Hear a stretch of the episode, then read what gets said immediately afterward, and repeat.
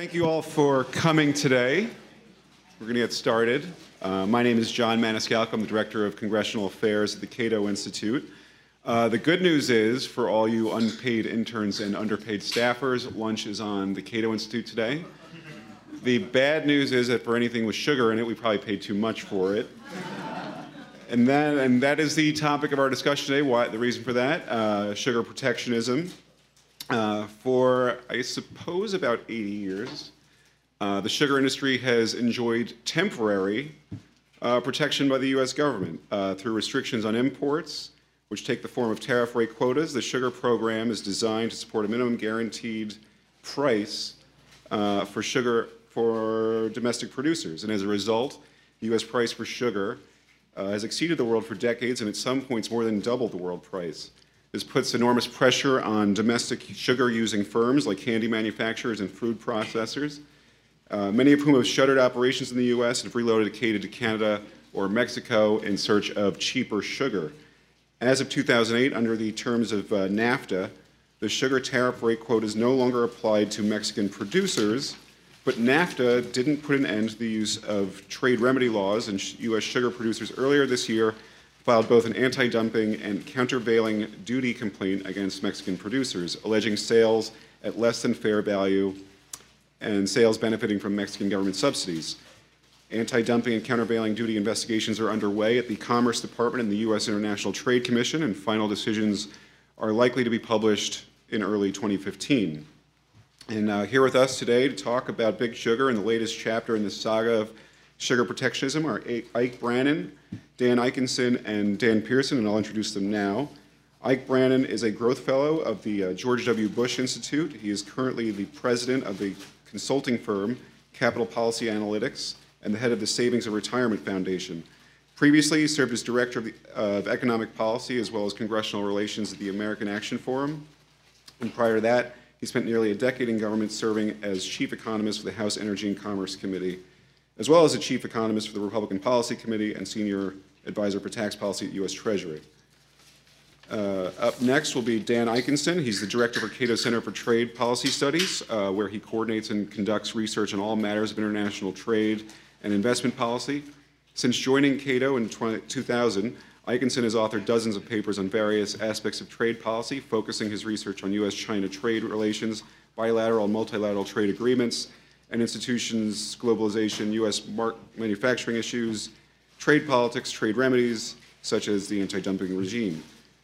Dan Pearson is the Senior Fellow for Trade Policy Studies at Cato. Previously, he served for 10 years on the uh, U.S. International Trade Commission, and he's served as both that agency's chairman and vice chairman. Prior to joining that agency, Pearson served as Assistant Vice President of Public Affairs and as a policy analyst for Cargill from 1987 to 2003. And he also is no stranger to the Hill. He was agricultural legislative assistant to Senator Rudy Boschwitz of Minnesota from 1981 to 1987. And with that, I will turn it over to Ike.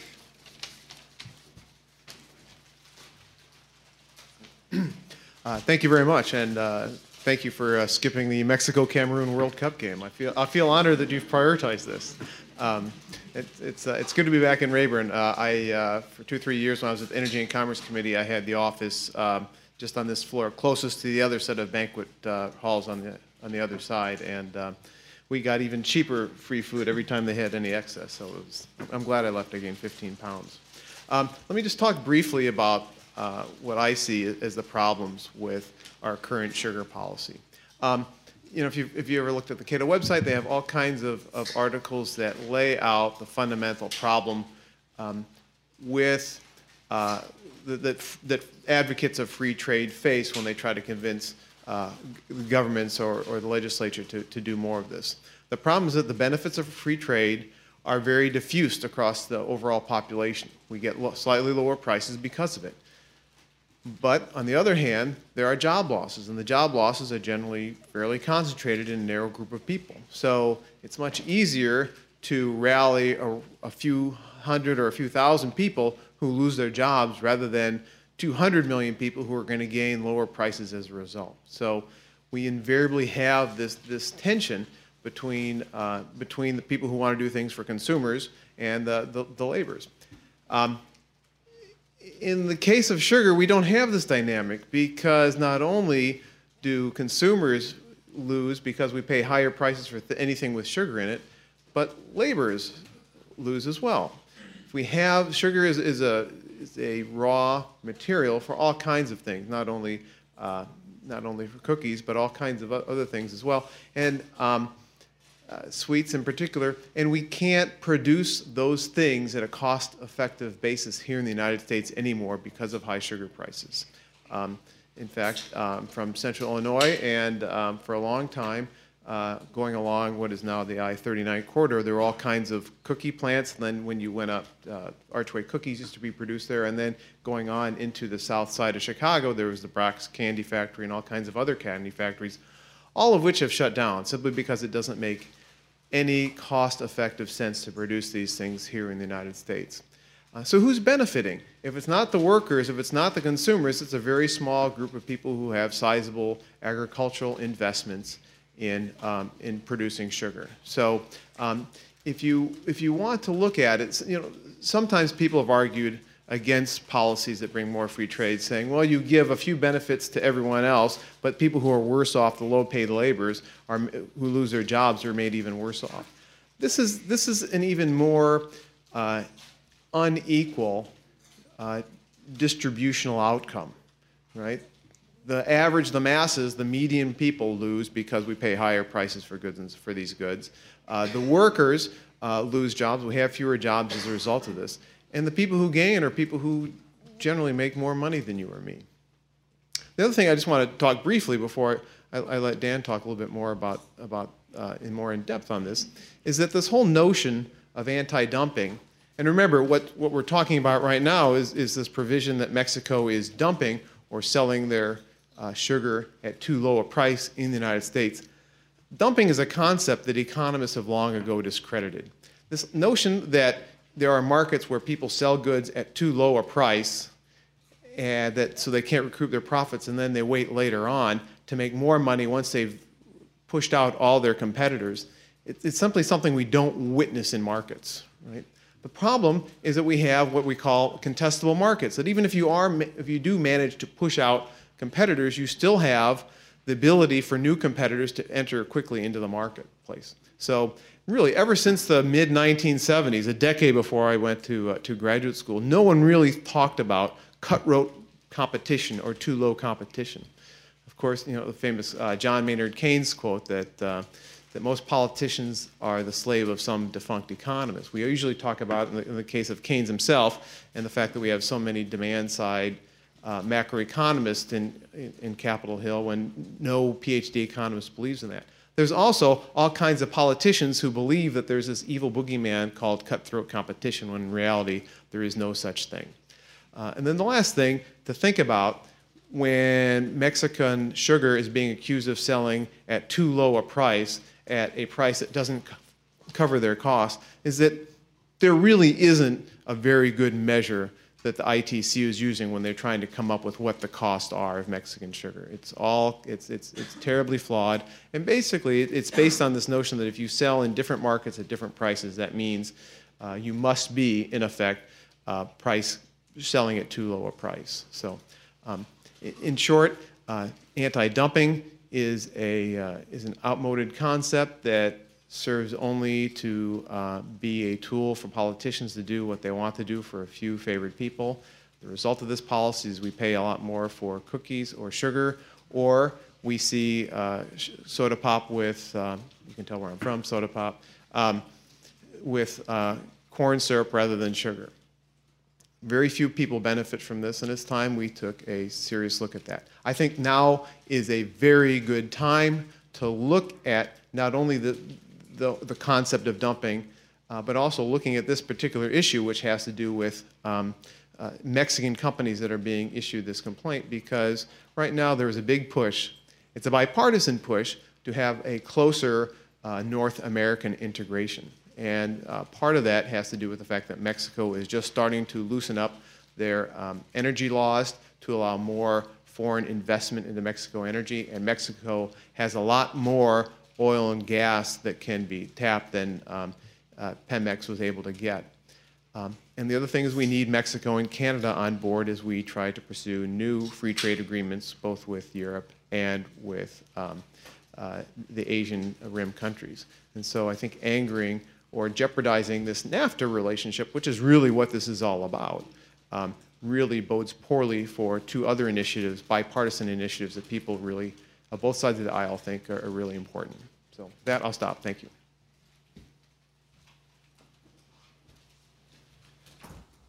Hi, everybody.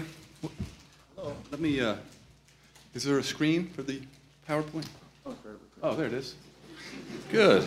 And I guess I'll just push forward. Um, I agree with Ike that we should be revisiting this whole concept of, of dumping. It's outdated, uh, it's unfair, it makes no sense. And in fact, I joined Cato 14 years ago uh, to sort of head up the Project on Anti Dumping Reform, which was supposed to be a two year project. And I guess we sort of underestimated the uh, durability of the, the anti dumping law. Uh, but Sugar gives an excellent example to talk about a particular facet of, of the law that, that I want to talk about today. You don't need to really look there for a little while. Uh, I'm going to get to the slides toward the end. But you know, we've developed this really bad habit, I'm afraid, of looking only at first order conditions. And when I say we have developed a bad habit, I mean you. Um, all of us, really. Policymakers, the media, uncritically, uncritical um, public, sort of see and accept at face value the benefits of certain policies without considering any interest in the secondary effects, the second order effects. You know, who else is impacted? Uh, what are the costs? Are these costs justified? Um, when we talk about the sugar program or steel tariffs or the export import bank or bailing out GM, supporters tend to cheer, wow, great success. Look what we've done to create economic activity. Look what we've done to create jobs and protect jobs. Um, but for each of those policies, uh, for each of those actions that are designed to benefit a specific interest, there are less visible but, but all too real costs that are imposed uh, on, on other segments of the economy. Sugar and steel tariffs raise costs for downstream industries that uh, rely on those uh, products uh, for, in, for inputs. The Export Import Bank may benefit particular exporters by subsidizing their sales to particular customers abroad, but it hurts the U.S. competitor of those customers. Uh, they're not too keen on the fact that their, sale, that their competitors, their foreign competitors, are being subsidized by taxpayers, U.S. taxpayers. There's a, there's a problem there. With GM, wow, it was a great success, right? But you know, the, the spoils of competition were denied the other auto producers, whether they're U.S. nameplate or foreign nameplate producers. Uh, you know, they, did, they, they, could have picked up the revenues, their market share. They were entitled to that. They won in, in the competition, but they, they, they, didn't have access to the engineers and to the workers.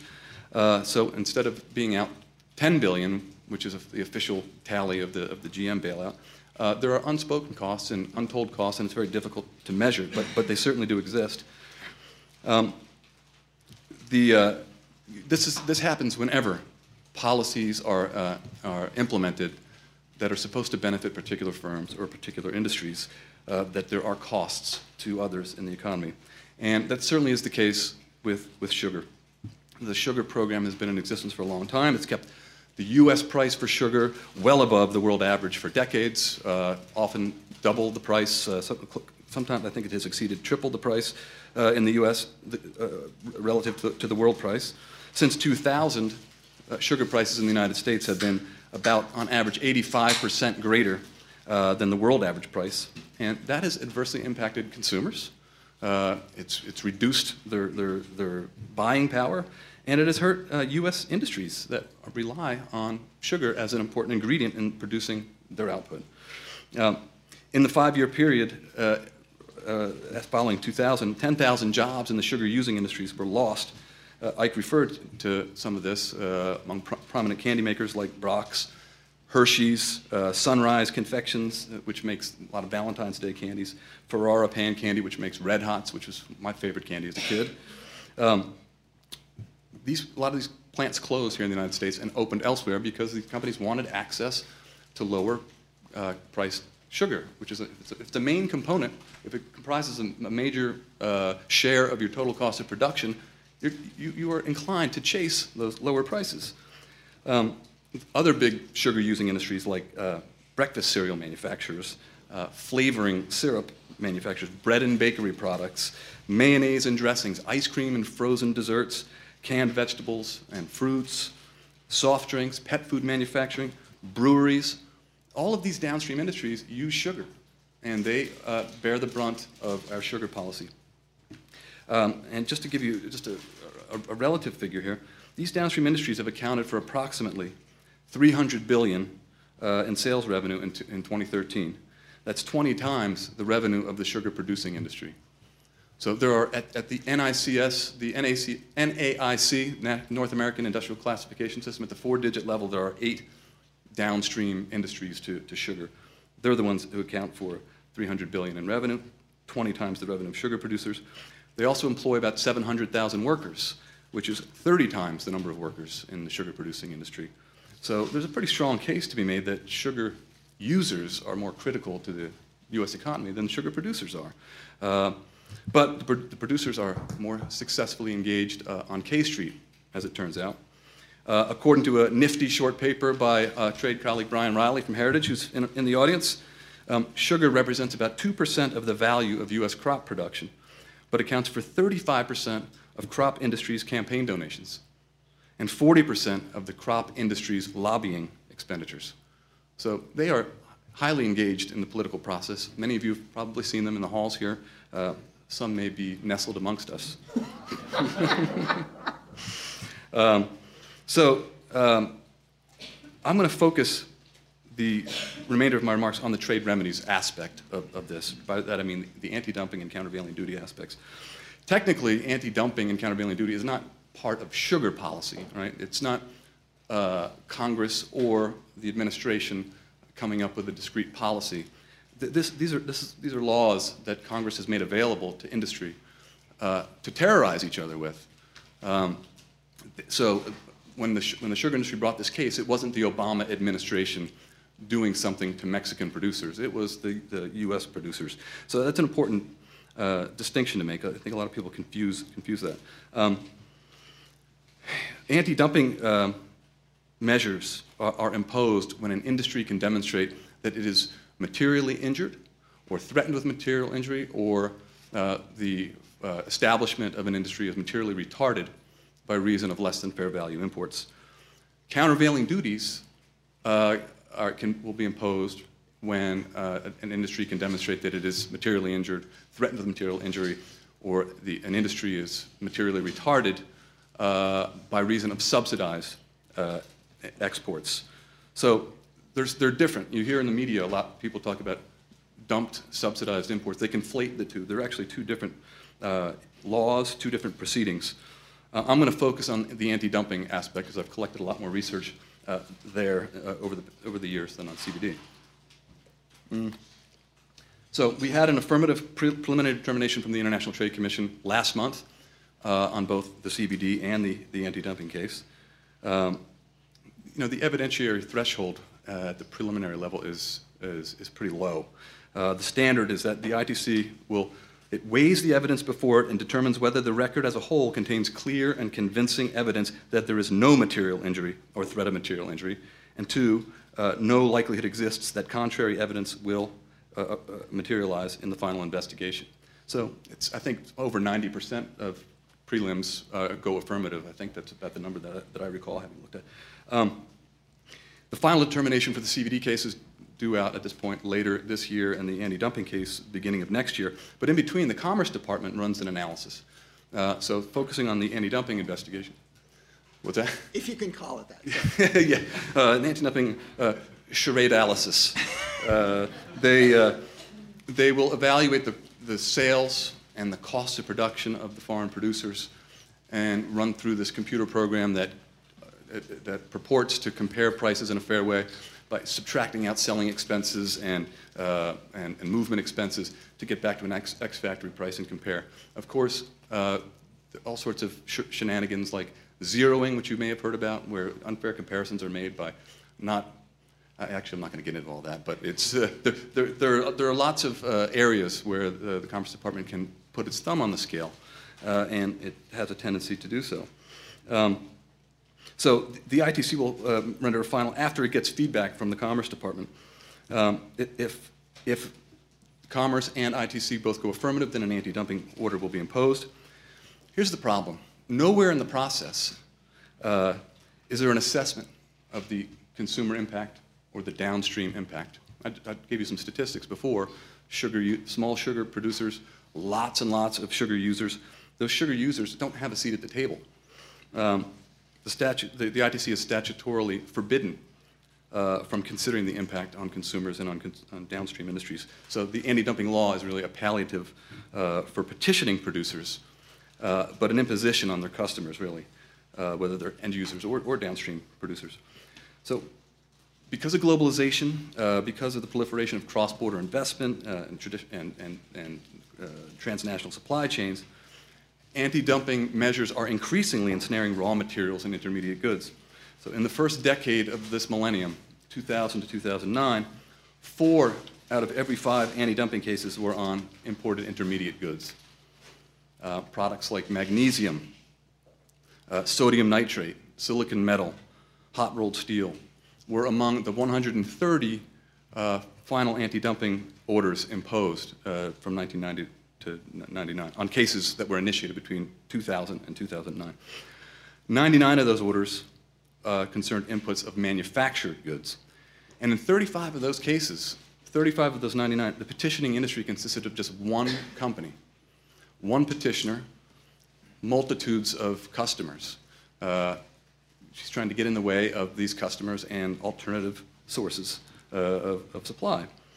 Um, certainly, beyond the, the, those 35 cases, in all the cases, the number of ill affected import consuming industries was greater than the number of producers seeking the anti dumping measures. So, anti dumping measures raise the costs of production on downstream U.S. companies, uh, impeding their own competitiveness, their profits, their capacity to provide jobs, and, and they, it encourages outsourcing to locations that have um, better access to these crucial imports. Um, let's just turn, turn to these slides now. Uh, I don't know. I'll see that. Mm. All right. I'm just going to go to the next one then. Here we go. Um, th this is uh, just to put some numbers on the, the, the statements I've been making. So this is anti-dumping cases where restricted imports hurt more than 10 downstream industries. So the names on the left are these various very sexy products. Uh, and the second column is the shows the number of industries at the four-digit NAICS level that are consumers of the restricted product. Um, the third column is the export value of those industries. So, so for the first line, um, Dan, you're going to have to help me out here. I always, I always stumble with this. Purified carboxymethyl cellulose. Carbon, carboxymethyl sodium. the, the, the, ITC folks uh, in the room uh, can say this in their sleep. Um, so the 17 industries that use that as an input uh, had 172 uh, billion dollars worth of exports. They employed 2.5 million workers. So this is sorted uh, in descending order of, of cases, the NAICS 4 row, that column. This is 80 cases where the export value of the affected downstream industries uh, exceeds 100 billion. So this is sorted in descending order of exports. Um, so the stainless steel bar case affected 12 industries, and those industries exported 380 uh, billion dollars worth of, of, of goods. Um, this is 80 cases where affected downstream industry employment uh, exceeds 1 million. And it's in, it, so it's sorted in descending order of the final column there. So this, the point is, you know, if you're, you're gearing policy toward creating economic activity, creating jobs, uh, you are disadvantaging, you're, you're, you're, you're, shooting yourself in the foot uh, with an anti-dumping policy that doesn't take into effect uh, the impact of restrictions on these companies. Uh, this is downstream industries victimized by restrictions in more than five anti-dumping cases. So basic chemical manufacturing, it's at 3251 in the NAICS. There's 11 anti-dumping measures impact their costs of production directly. Uh, paints, 10 anti-dumping measures, et cetera, et cetera. Uh, and then victimized downstream industries with export value exceeding 25 billion. Uh, so aerospace products, uh, are, are hurt pretty significantly. Semiconductors, basic chemical manufacturing again. So this, this, is just different ways to slice and dice the data to try to make the point that you know, we, we can't have policy, we, we can't just look at the, the, the first order effects and disregard the second order effects because there are tremendous costs. Uh, and then this is uh, uh, where where employment exceeds 200,000. So the same kind of concept. Um, so this is cases that were initiated between 2000 and 2009. Um, most of the anti-dumping cases initiated since 2010 have been on intermediate goods as well. I think every case but one since 2012 has been on intermediate goods. Uh, sugar is just the latest example. It has eight downstream industries at the four-digit uh, NAICS level. Uh, and in fact, I'm just, just going to read a couple of them. Uh, at, at the very top, in terms of industries where sugar constitutes uh, the largest percentage of the cost of production, we have breakfast cereal manufacturing. Uh, uh, sugar comprises almost 33% of the total cost of producing cereal. I mean, that, that's, that's, pretty, that's pretty significant. Uh, non chocolate confection, confectionery manufacturing, 28.1%. Um, you know, all, all the way down. There are several industries that, uh, where sugar costs more than, accounts for more than 10% of the total cost of production. Um, so it's just like um, all these reports about our shale gas abundance is, to, is causing this manufacturing resurgence. It's causing foreign investment to come to the United States to cha- chase lower natural gas prices because it's a huge cost uh, component of the cost of production. The same thing applies to sugar. It's the same thing. So they're, they're looking for other places to go. Um, so I would recommend repealing the anti-dumping law. It's going to, you know, take a while. We're, we're working on it. But uh, short of that, we should have a public interest provision in our law. And if you guys work for members, uh, maybe talk about it with them and, and, and give me a call. Uh, but a public interest provision, some countries have that, countries that have anti-dumping laws. Um, uh, enable a downstream analysis. What, what's going to be the impact if we impose these duties? And if, if it's too substantial, too significant, they decide not to impose the duties. And that's just common sense. Um, that, uh, in addition to that, a, lesser duty rule might be a good idea. Uh, whereas instead of allowing the Commerce Department to inflate these anti-dumping rates and have a 78% margin imposed, um, when you only need, you know, when there's only a 3% differential to, to get rid of the, the price that, to account for the price that causes injury, have that, have that lower rate imposed. So it's, it's the lesser duty rule, you, you, you impose the lesser of the calculated dumping margin or the amount of duty necessary to eliminate the injury. Again, that puts a lot of power in the hands of bureaucrats to decide, but it certainly is uh, an improvement uh, on the status quo. Anyway, there, there are a lot of stories and a lot of examples I can give in Q&A, but I will step down now and yield the floor to Dan. What should I do here to get out of this? Change that. There it is. And then, uh, I can't get out of it. There you go. Advance to the yep. right. Yes, sir. Good afternoon. Uh, I would be happy in the question and answer period if you wish to comment on the Mexican anti-dumping case. I have had an opportunity to read the public version of the opinion and the uh, excellent staff report. Uh, and I'm familiar with the process because I guess I voted on some, somewhere over 700 anti-dumping duty orders. And so I'm, I'm, I'm, I have not seen the confidential version, so I, but I, if you want to ask about it, by all means. Um, I have been involved with sugar throughout my adult life. I have college friends who raise sugar beets for the three Minnesota sugar beet co- co-ops. Uh, so I am not in any respect anti-sugar. I like the people. I like the product. I use the product. Okay. Three topics. I want to discuss the sugar debate in 1981, uh, what's happened in sugar policy since then, and, and then uh, we'll talk about uh, can we liberalize this market. Now, I, I start with 1981 for two reasons. One is to put today's circumstances in some context, and the other is that, that's when I started working on the Hill. Uh, well, and it, it's also interesting because at that moment, there was no sugar program in the United States. Prices had been high in the late 1970s, the old sugar provisions had expired, and there were no provisions. I think I need to advance here. Okay, so we had a farm bill in 1981. You've just had one here destroying your lives for, for the past two years. Some of you on the Ag Committee or on member staff? Yeah, you know, you know what I mean. I survived two farm bills, 1981 and 1985. I think by 85, Rick Pascoe was here, weren't you? Yeah. Anyone else here in 81? you were up, that's right. Yeah, with Vin Weber. Okay, great.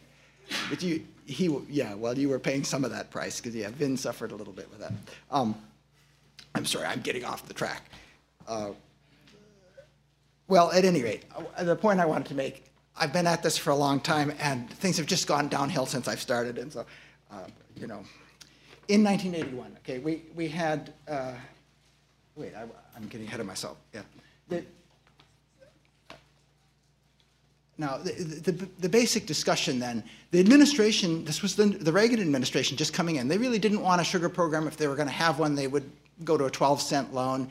The, in the previous years, the secretary had discretion to offer a loan, and, and the highest he ever gave was, uh, I think, 13 and three quarters cents, and you know that was that was uh, probably too high for the Reagan administration. The um, the growers came in asking for 18 cents. I'm not sure they really expected to get it, but that became the, the mark, and, uh, uh and so that was what the, the debate was all about. So Boschwitz was representing the state with more sugar beets than any other, Minnesota. And he, he was very much a businessman and very market oriented. He was extremely uncomfortable with the idea of an 18 cent loan because it was so far above production cost, it was going to lead to difficulties. So he boldly offered a compromise at 15 cents. We got crushed absolutely crushed in, in the committee. I, I think maybe Senator Lugar voted for us. I don't know who else. It was not a, not a pretty picture. Um, and uh, that gave me an, an increased appreciation for the political influence of the sugar industry. Um, okay, now there, there are some arguments against the, a high loan rate that were made at that time. We, we tried without success to, to make these points at, at that time, high fructose corn syrup was just becoming commercially available, and a small percentage of HFCS was used in US soft drinks, but the rest of it was all sugar. So we pointed out look, if you raise the price of sugar artificially, you're going to encourage the adoption of HFCS, which by the end of the 80s, it was all HFCS in soft drinks. Okay. Uh, then the, the, argument about um, uh, the, the, my colleagues have been making that industrial users and consumers would be hurt with paying an above market price. Uh, this high price would artificially encourage production, and it did, up until the point that the US government put domestic marketing allocations that, that make it illegal for the US growers to sell more than a set amount in the US market it would create trade friction, frictions. Yeah, well, we're talking about that now, aren't we? Uh, there's been a lot of intervening stuff, but we're back at uh, an anti-dumping case now. Um, and, uh, and of course, then the, uh, um, who prepared these notes anyway? ah, yeah, um, there I am. Okay. Uh, an issue that's maybe not entirely obvious, except to some of those of you from farm areas, all of a sudden you had a commodity that was subsidized way beyond the other commodities. And so you had certain growers making a lot of money and their neighbors making less. And you would have uh, situations where a farmer had been renting a quarter section for 10 years, and all of a sudden he finds out his neighbor who raises sugar has rented that away from him for twice the, the amount. A lot of, a lot of uh, social aspects to this out in rural communities. Okay. Um, oh well, let's let's keep going here. Now, since since 1981, what's happened? We we got we went back to quotas in 1982. Uh, then uh, there were uh, res restrictions on the amount of sugar that producers could sell in the domestic market. Um, the U.S. government has paid foreign producers of sugar with quota rights to uh, ship it to the United States, not to deliver it. In other words, you pay them not to sell to us. Interesting uh, economic relationship there, isn't it? Uh, and then the government is paid to divert sugar to non food uses, principally ethanol and livestock feed. Okay. Um, and a, a couple more. Um,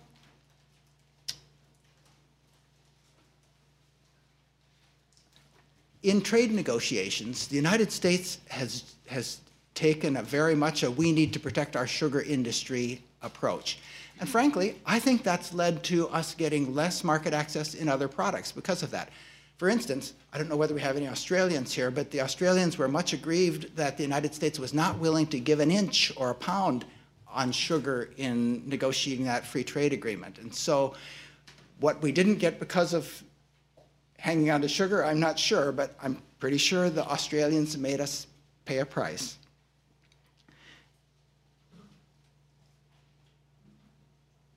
Okay, and I, um, I'm starting to repeat myself. W- what that's left us with is a sugar program structure that stands basically on four pillars. There is the loan rate, which is now up to 18 and three quarters cents.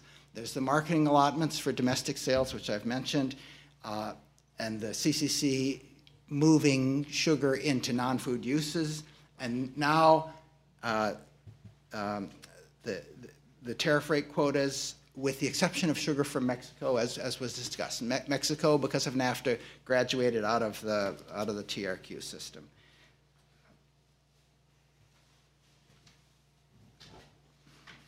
Um, sugar policy is different than for the other major commodities for the simple reason that the United States still is a net importer of sugar can't make this kind of program work for corn or soybeans or wheat because we export big chunks of those. More than a third of those commodities are, are, well, not corn, but more than a third of wheat and soybeans go into export markets.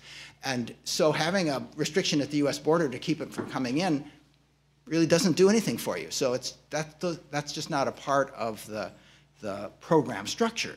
In sugar, because we are a net importer, protecting the border is a really important issue for the industry.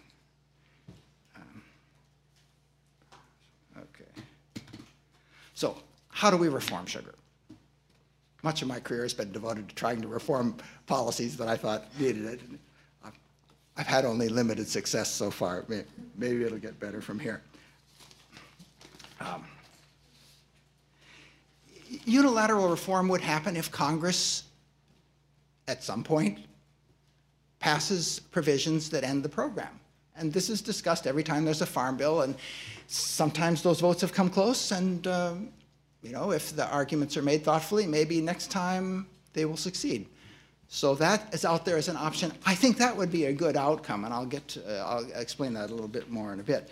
But there's also the possibility of multilateral reform, and that ball really is in the court of the domestic industry. They would have to start it moving in a way, they have, because they have a policy position, have had for years, that they would support a multilateral reform as long as everyone else does it. All the other countries put their policies on the table and reform them, and then the US industry would be happy to go along.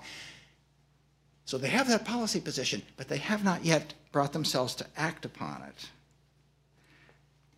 The reason for having this, this uh, PowerPoint presentation is for this slide which is, I, you, you may be too far away to see it, but let me describe it to you, and it's, it's easy to find afterwards because this was in the USDA sweetener, sugar and sweetener outlook from May 15 this year. Uh, and it is uh, based on an analysis done by LMC International, a very fine consulting firm that I was involved with substantially when I was in the private sector working with them. I have a lot of respect for their work. This is how they see global costs of sugar. Uh, what you have on, on, the vertical axis is uh, an index of production costs for sugar and, and high fructose sweeteners globally. Can you see where 100 is there? The, the horizontal bar to the left? That's, that's low cost cane produced, largely in south central Brazil. Uh, and I'll, I'll, go back and talk about that a little bit more. But the, the, the horizontal axis then is uh, sugar production cumulatively as you go to the right, so that by the time you're at the right side, you're at 219 million metric tons of nutritive sweeteners produced globally. Okay. Now, uh, I'm going to come over and I'm going to talk from here just, just to, to try to make a point. Okay, so this is 100% here. Okay. U.S. beets are just one notch up. It's, it's about 20% up here. This, the low-cost beet production is the United States, Denmark, France, a number of other relatively efficient producers. Right next to it is something called NAFTA. NAFTA in this analysis is cane sugar production that comes from Mexico, Mexico, Canada, and the United States. You can pretty well kick Canada out because they don't have any. So it's U.S. and Mexican cane sugar put lumped together for this analysis at a relatively similar cost structure. And again, about 20% more expensive than the lowest cost sugar in the world. So the U.S. sugar industry is right in the center of global production costs. You've got 60 million tons of sugar off to the right-hand side of this chart that is more expensive, less efficient than what we produce in the United States.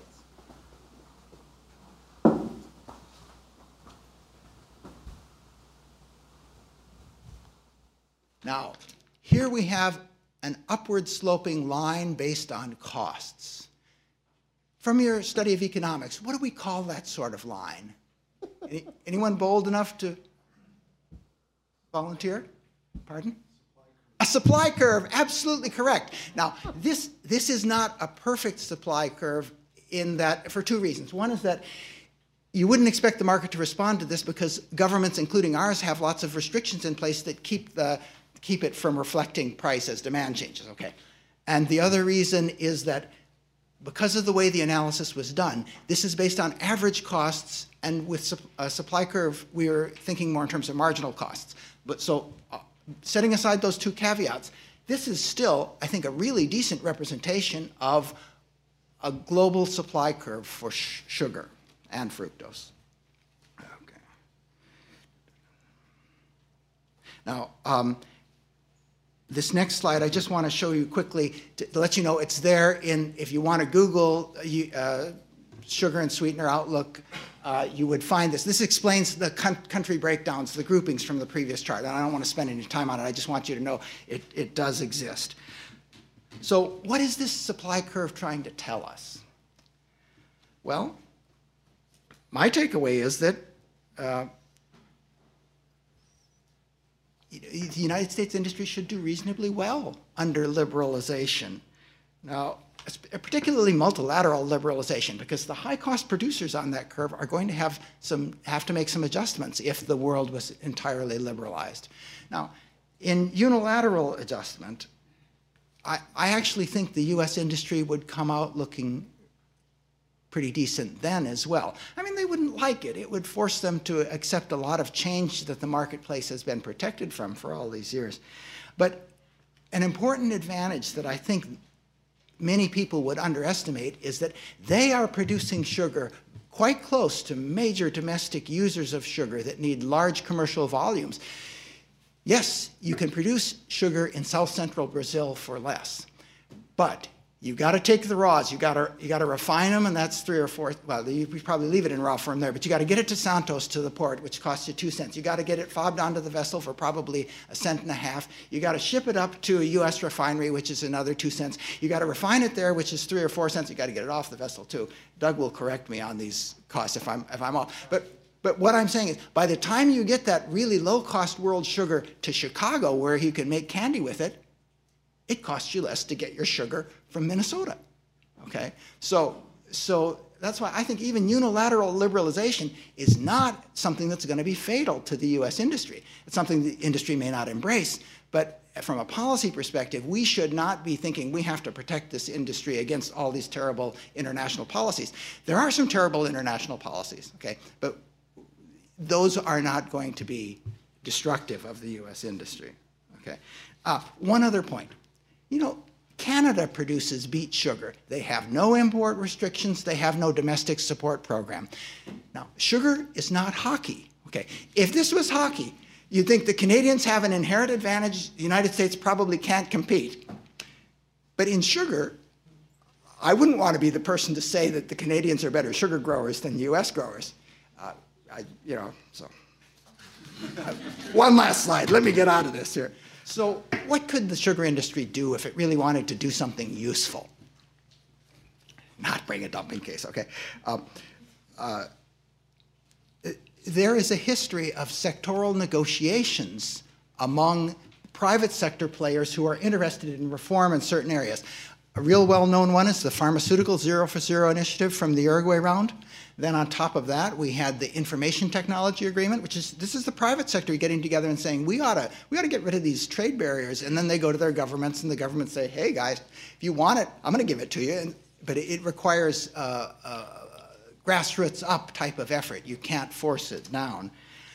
Um, there is an organization called the Global Alliance for Sugar Trade Reform and Liberalization. Did I get it right? Whatever. Um, uh, it's existed since before the Doha round began.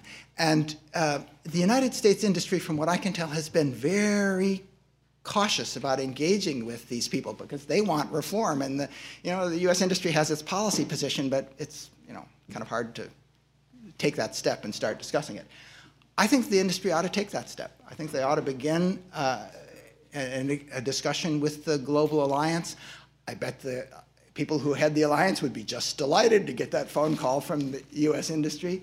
Hey, let's go for it. Because frankly, the alternative is that one of these years, sugar's going to lose the vote and they're going to get unilateral reform. So if I'm wanting the best interest of the U.S. sugar industry, I think I'm doing them a favor to suggest get off your duff and go for it. And then they should drop the anti-dumping countervailing duty case against Mexico. I think because those are expensive. It's going to cost them well north of a million dollars to do the thing, and that's only in cash to lawyers. That's not all the time it takes them internally. If they took that time and money and instead put it into building a, a, a global consensus, it would be money really well spent. And with that, I thank you very much, and I apologize to the organizers for going a little bit long.